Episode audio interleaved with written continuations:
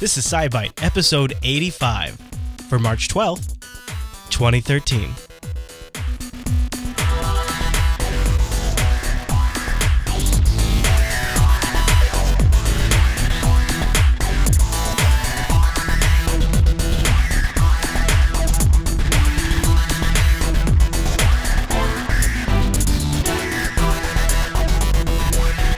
Everyone, and welcome to SciByte, Jupiter Broadcasting's weekly science podcast. Fresh every Wednesday morning over at jupiterbroadcasting.com and live Tuesday evenings over at jblive.tv. My name is Chris, and joining us every single week is our host, Heather. Hey there, Heather. Hey there, Chris. Happy science to you. Happy science. Okay, what are we talking about today? Today, we're going to take a look at dinosaur fight scars, a possible subglacial bacteria, a robot that can throw, updates on Higgs boson, curiosity news, and as always, take a peek back in history and up in the sky this week. Dinosaur fights? I, I don't Yes. think I, I don't think I can press the news button fast enough, Heather. Let's do the news.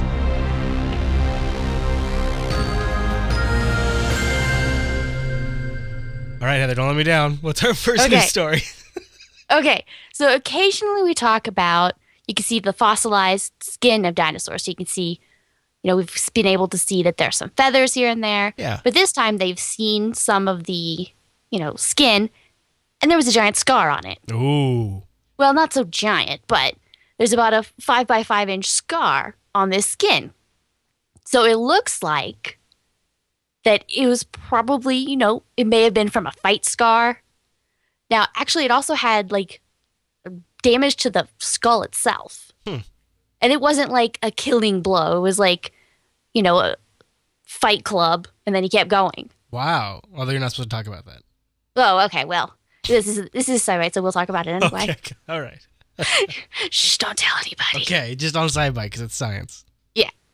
So some of some scientists really believe that it's pretty identical to those kind of things found on modern reptiles like iguanas and stuff. Hmm.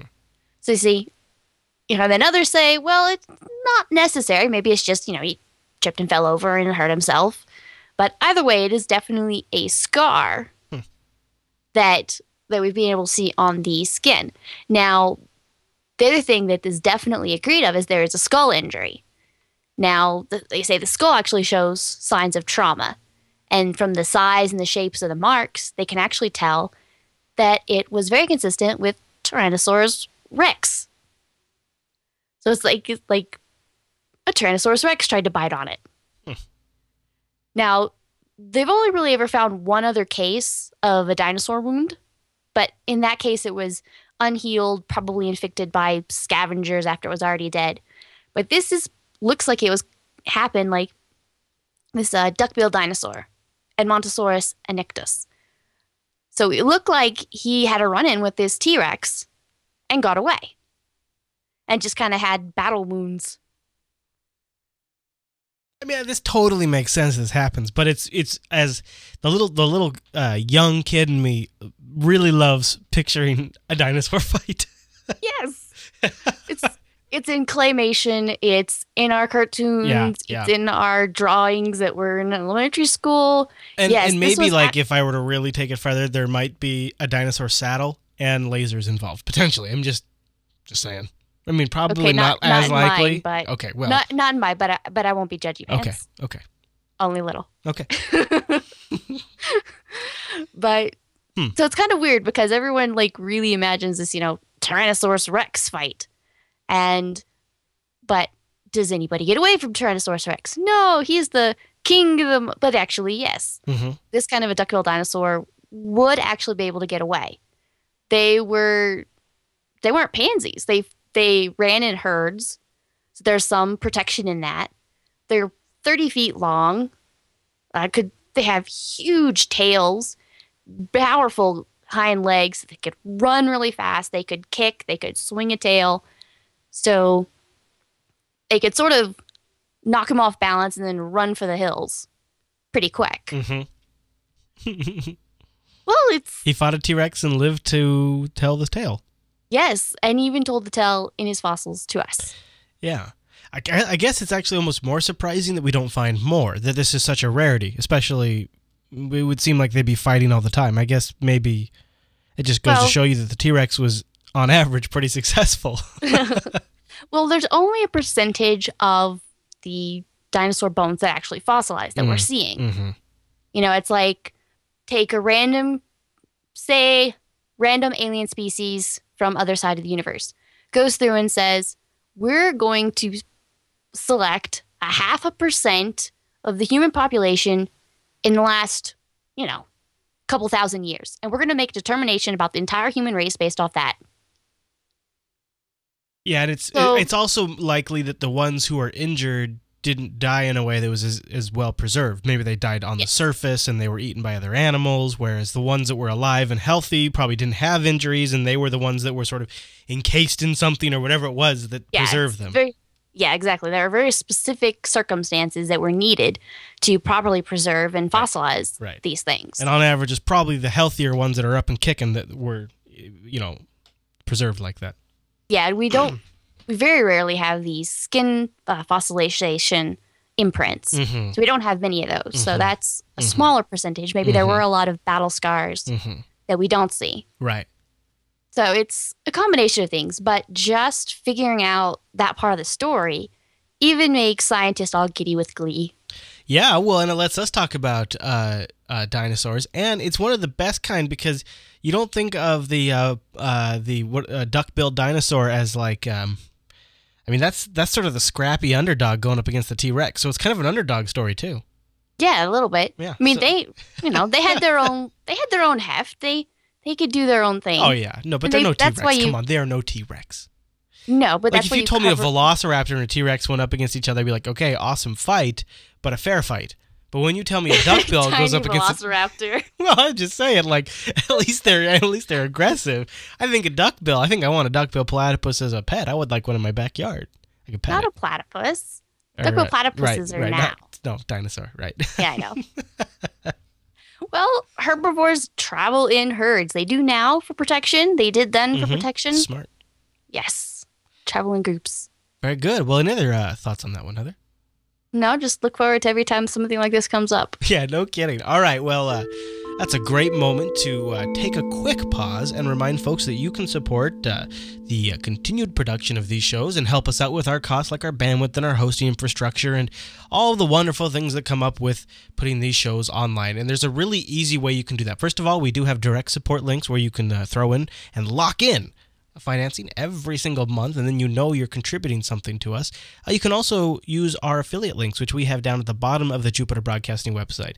And the great thing is, if you remember to click on these before you shop, then a portion of your shopping session is contributed to us and doesn't even affect your budget because it's just stuff you were going to buy already. We've also got links down there for Chrome extensions, Firefox extensions, and thanks to an awesome member of our community, we should soon have Opera and Safari extensions as well. And if you grab those extensions, then it automatically tags your shopping session when you're at those sites and you don't even have to worry about it. It just does it for you and keeps us going. And it's a little bit that helps. And uh, in in really the way that works the best is when we get as many people doing it because it's sort of in mass. Because while the numbers are small, if enough of you out there do it, it ends up actually all working out. And we really appreciate it. You know, it's a great way to uh, sort of keep us responsible to only our audience. And it lets us focus on continuing to make content and not have to worry about overselling every single show just to keep us going because really nobody wants that. All right, well, thank you everyone. And with that, let's move on to the news bite.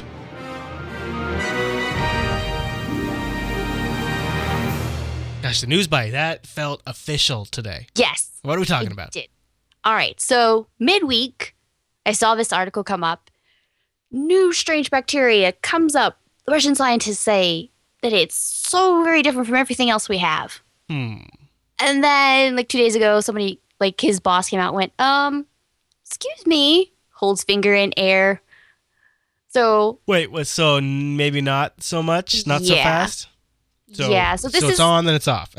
yeah, it's on and off. This is from uh, expedition last year where they drilled down into Lake Vostok. That's the largest subglacial lake in Antarctica.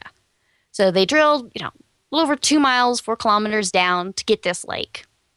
Now, they were kind of trying to see, you know, what's going to be there. So I had this one scientist that was doing, you know, the testing. And Uh-huh. he came out of the genetics laboratory from St. Petersburg. And he went, okay, I think we have a wholly new t- type of bacteria. It is like 86% different from everything else, which is essentially like completely alien. Like, I think it's like 90 something percent different, and it's Bacteria from considered space. really, really weird and Okay. off there, not existing to anybody else. So that'd be pretty exciting. that would be pretty exciting. And then a couple days later, the head of the genetics lab came out and went, um, actually, that was just contaminants. So then, if they're contaminants, then would there be anything different about them? Would they all be known things that? Yeah, it was just the the contaminants that they used, the oil and various things to drill down into there, would it come back with a false positive. Essentially, is what happened. Huh. So it happens sometimes. Somebody sees something and they're really, really, really excited. And then their boss comes and smacks them on the head and says, Pay no attention to the man behind the curtain. So it happens sometimes where this kind of thing. So it's exciting and strange because for during the middle of that time, I was like, Hmm, really? I love how you're watching the story sort of break. You're like, no way, I got to put this in the show. and Well, then it's and, like, like, wait a minute, what? and then like I'm like, all right, I gotta keep an eye out for this. So like two days later, I'm like, aha! yeah, I mean, you didn't even get a chance to cover it in the show before you had to debunk it. Yes, it was in the show. It was there. And then I went, okay, change it, switch this around, chop that out. So Heather, uh, should we uh, should we mention the fact that when today, when us average people think of satellites, uh, we think of something orbiting the Earth, right? I mean, very pedestrian. But Yeah. we want to enlighten people, move them beyond that, and say maybe we can take that orbit beyond the Earth. Yes. We've occasionally talked about these little CubeSats. They are like four inch cubes, literally, and you can send them up in groups off, or piggyback off other satellites. So you can get them up there fairly cheap. Yeah. Now, there are three university partners from NASA JPL where they're deciding to try to do this where none other has gone before leave Earth's orbit. So they've got these ideas where they have a couple of these and they want to just send them out Yeah. and see what happens. So make the same sort of accessible, cheap, little portable science sensors, but yes. not trapped to just standard orbit.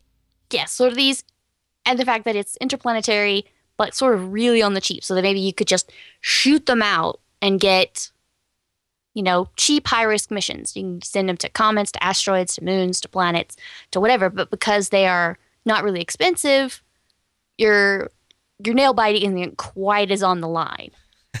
right.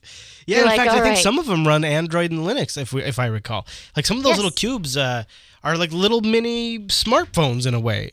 Yeah. Disposable smartphones, I guess. yeah. Into space, though. Yes. So they're well, thinking they're going to launch it in 2014, 2016. They haven't really decided or put, pinned down a date yet. oh, okay. and they're not really sure where they're going to go. This first mission is essentially going to be let's see if we can get it out, shooting away from the Earth in some direction. Now, in the end, these things are really small. They don't have much room for propulsion, they don't have much room for scientific instrumentation Right. or big enough satellites to call home. So it's kind of like, all right, let's see. Focus it on one. Let's just see how far we can go before we can actually pay attention to it. How far we can hear it, essentially.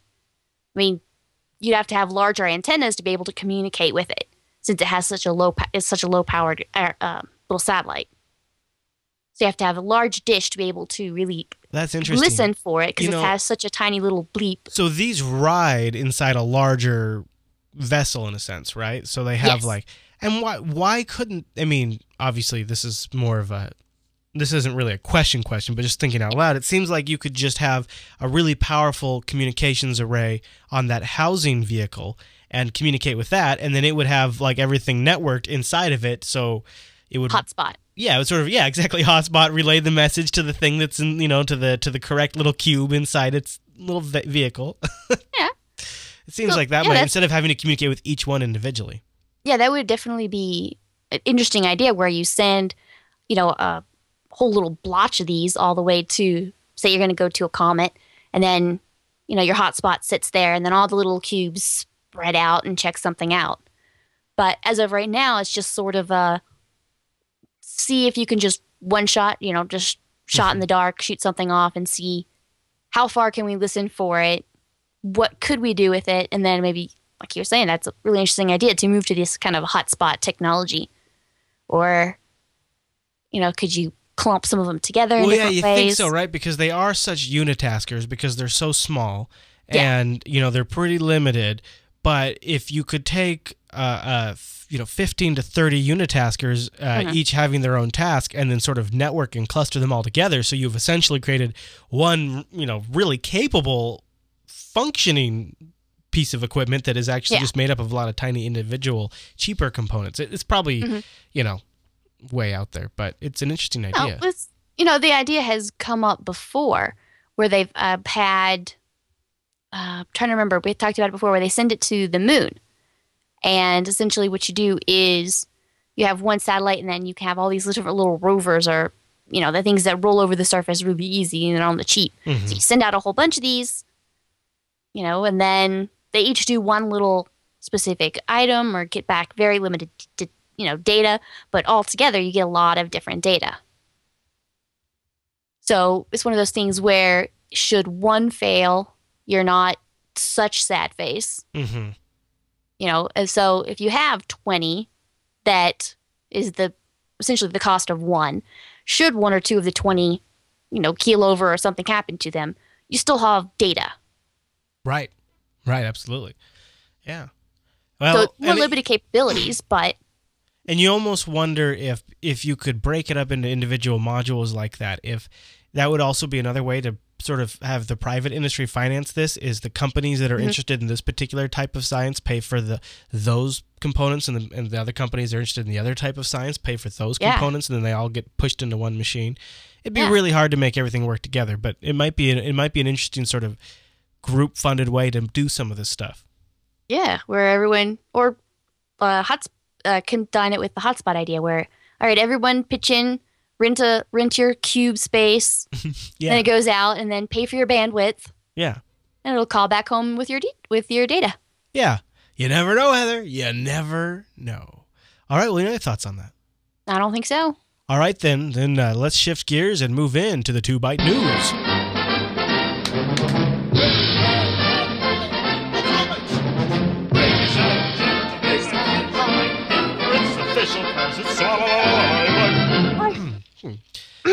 The band came back. Yeah. Well, they, uh, had drinks. You they so they hang out and they entertain us on the pre-show, and then they get plastered once we start working, and they come in and they do the two bite news, and you just never know what you're gonna get. yeah. Speaking of never knowing what you're gonna get, this story is just the story that keeps on delivering. Yes, Boston Dynamics, their quote unquote big dog. This is the robot that kind of looks like a horse and it just tromps across. it Yeah. can, you know, at first it came out and it had this video and it was walking across the parking lot. It slid on ice and it was able to stand, you know, stay upright. And then they had it so that it was, you know, carrying you know, 300 pounds of stuff, tromping around the woods. And then they had it where it could, you know, they've got technology where it can actually follow someone sort of, you know, track and then stop. And now they've got it where it can throw cinder blocks. Why would you ever need it to throw a cinder block? Whoa, it throws it good too. Yeah, it like and it's like kind of prancing like it's happy about it. You prancing. kind of look, it's kind of like it's got like a little proud dance it does. no, this is like the technology that they say is like built in so that the whole body is working to kind of Yeah. throw it. Look at that. know- It, it looks like an animal, Heather. Yes. Now the whole idea is well, maybe there's something in the path that you need to get out of the way. Not, not just like move it to the side, but like throw it. Like a log or Yeah. So A- 300 plus something. pounds, 136 kilograms. This is not just shenanigans. This boy. is ooh. it has a lot of heft. Yeah. I mean, it, it throws that cinder block and then that cinder block shatters when it hits the ground. Oh yeah. I mean, if you're not watching the uh, you know the video version, you have to go check out the show notes and watch this video. It's Yeah. crazy. So this thing, uh, the other thing that's interesting in this video is you notice it has packs on there. So they've probably got it weighted down because a big part of this thing's job, right, is to, to take some of the weight off like soldiers in the field Yeah. and, and carry a lot of their stuff for them. So this Yeah. thing's got packs on it while it's doing this. Yeah, well, it makes sense too. I mean, if it's going to throw 300 pounds, you need something to help weigh it down. Yeah, yeah. You Wow. know, That's- otherwise it's going to throw itself rather than the cinder block, or there'll be kind of a, a dual action there. Need it has to have enough mass so it can really throw. That's pretty impressive. That is pretty impressive. All right. Well, so now uh, stay tuned because Heather's been covering uh, that uh, that big dog since uh, well, at least one link last link here goes back to sixty two. Yeah, this thing just keeps coming. Do you do do you have to do like a ton of Google site searches to go back and find all the previous times you've talked about this stuff? Uh, some of them I actually have in my my notes Okay. and my way of bookmarking things. Because we should come up with a way to make that easier for you. Because that's got to Otherwise, be I a pain just in the do butt. Big Dog site Jupiter Broadcasting. Yeah. I do that a ton for some of our other shows too. I should make a way to do that, make that easier. All right. Well, uh, why don't we uh, access the updates for a few of our stories? Yes, the Higgs boson. Oh, that's a good one. Yes, it comes back. And inch by inch, we get closer that we are almost absolutely certain it's the Mm. Higgs boson. We know it's a Higgs, Okay. but you know they found the particle last July. It's becoming clearer and clearer as they get more data.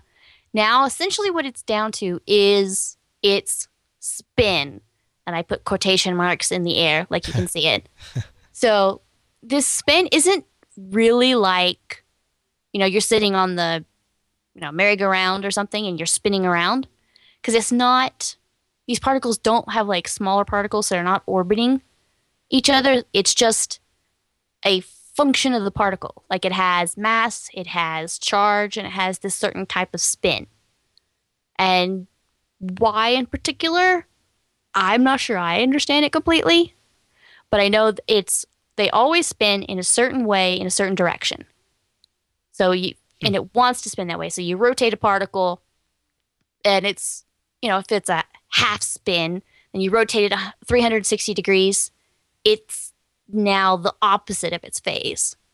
So these all sorts of different, you know, spin half, spin two, and then spin zero. And it has to be the specific spin zero, the Higgs boson. Okay. So they're almost close to being able to see that. Now, all the analysis and the data so far says yes, it has that particular um, little bit of detail. Now, they can't rule out completely that there's something else, that it might be a spin two or something. Huh. But so until they can get a little bit more data to confidently observe that that particular spin, they're kind of holding off. But each little bit of data they're going through is getting them closer. And so, you know, every once in a while they'll be like, hey, I think we've got more data. It's still looking good. Smiley face, thumbs up. So, and they have a lot of data to pour through because real close. You know, by the time they actually call it, everybody's gonna be like, "Yeah, we've already assumed that for years." yeah, By the well, time they call it, it's gonna be like, I don't think people will be all that surprised because they're just sort of easing us into it. yeah. Well, at this point, they're, I think they've said 99.9% sure. right. Right. So Yeah. It's just sort of every once in a while, it's like, yay, it's still on track. That 0.1% hasn't doomed us yet. Right. That's a good point. and and you never know. We've we've been pretty far down the path of things, and they've said, ah, Yes. you know what? let's let's let's rethink this. And you never know. Yeah. And you just kind of you just kind of want it to be like it's official. It's Yes. hundred percent. We're locking it in. We're lo- and once you hear that, it's like wow. Then it's big smiley face. Yeah. All right. Well, uh, with that done, should we uh, blast off to Mars for a curiosity update? and liftoff of the Atlas V with Curiosity.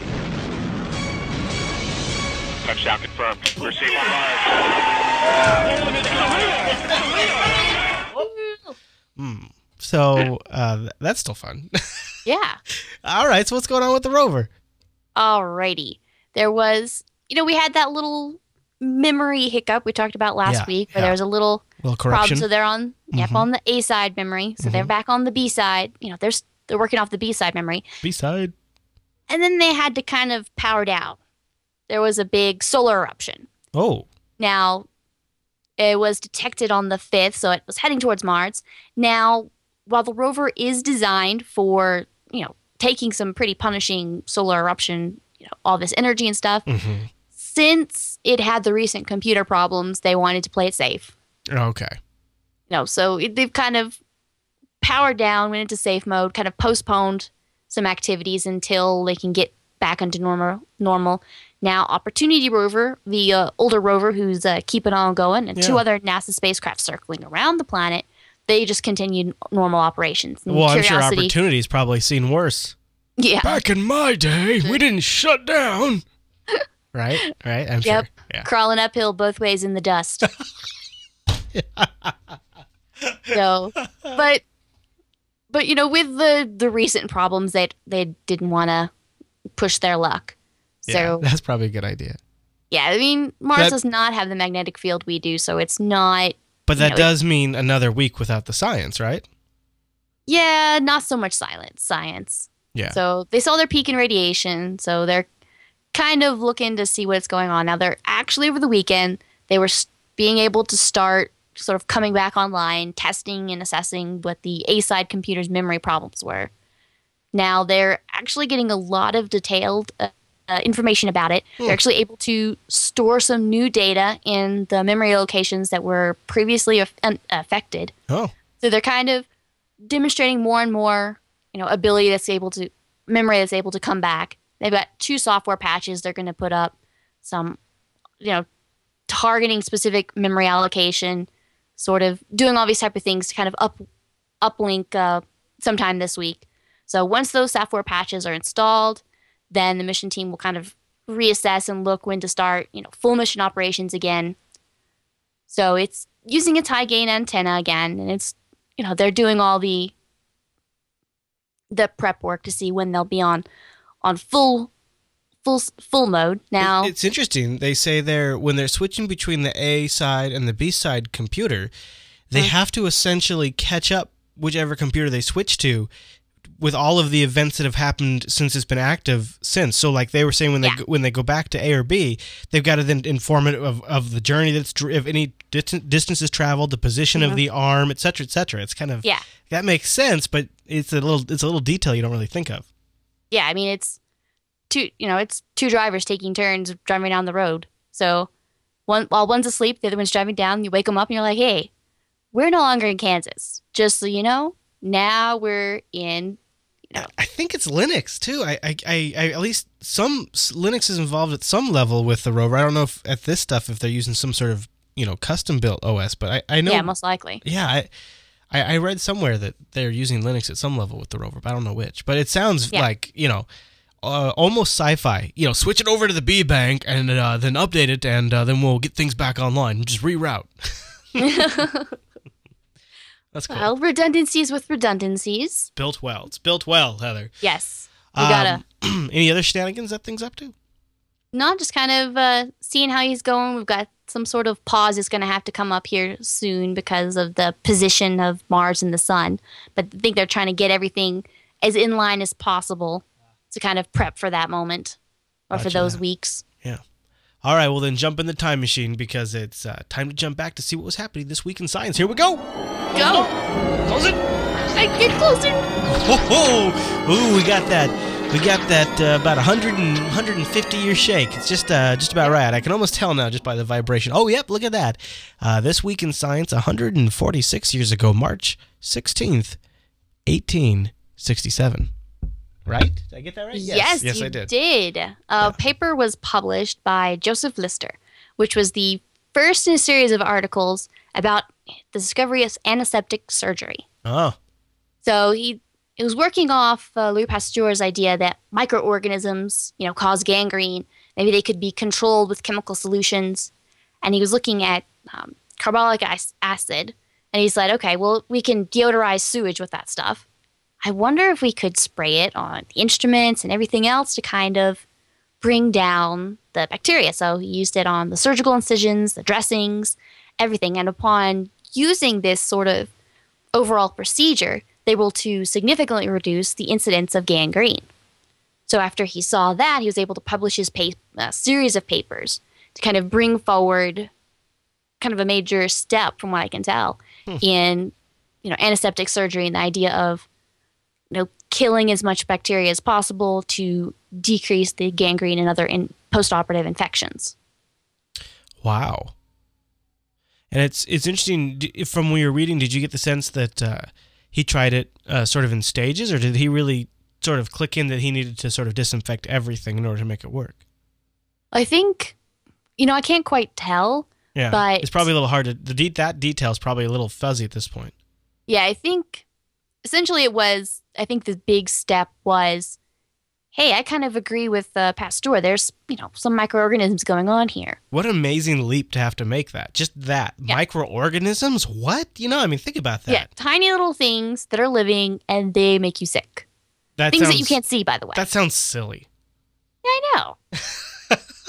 so then it was discuss- I think it was deciding, all right, what can kill them, or what do I think can kill the prob what the problem is, and what can I use on human beings Huh. and not make it worse? And not, not kill them. you know, because you want to kill specific little organisms, Mhm. the bad bacteria, not the people organisms. Right, right. Pretty interesting stuff. And that, uh, there you go. That was, uh, what was it, 146 years ago this week. Yep. All right. Well, uh, now that we've looked back in science, why don't we retune the SciByte computer and look up into the sky this week? Let's go. On Sunday, March the 17th, about 9 p.m. local, wherever you are, the moon will be off in the west. Now, Jupiter will, around those dates, um, you know, Friday, Saturday, Sunday, Monday, it'll kind of be in the west. But on Sunday in particular, it's going to be very close to the upper right of the moon.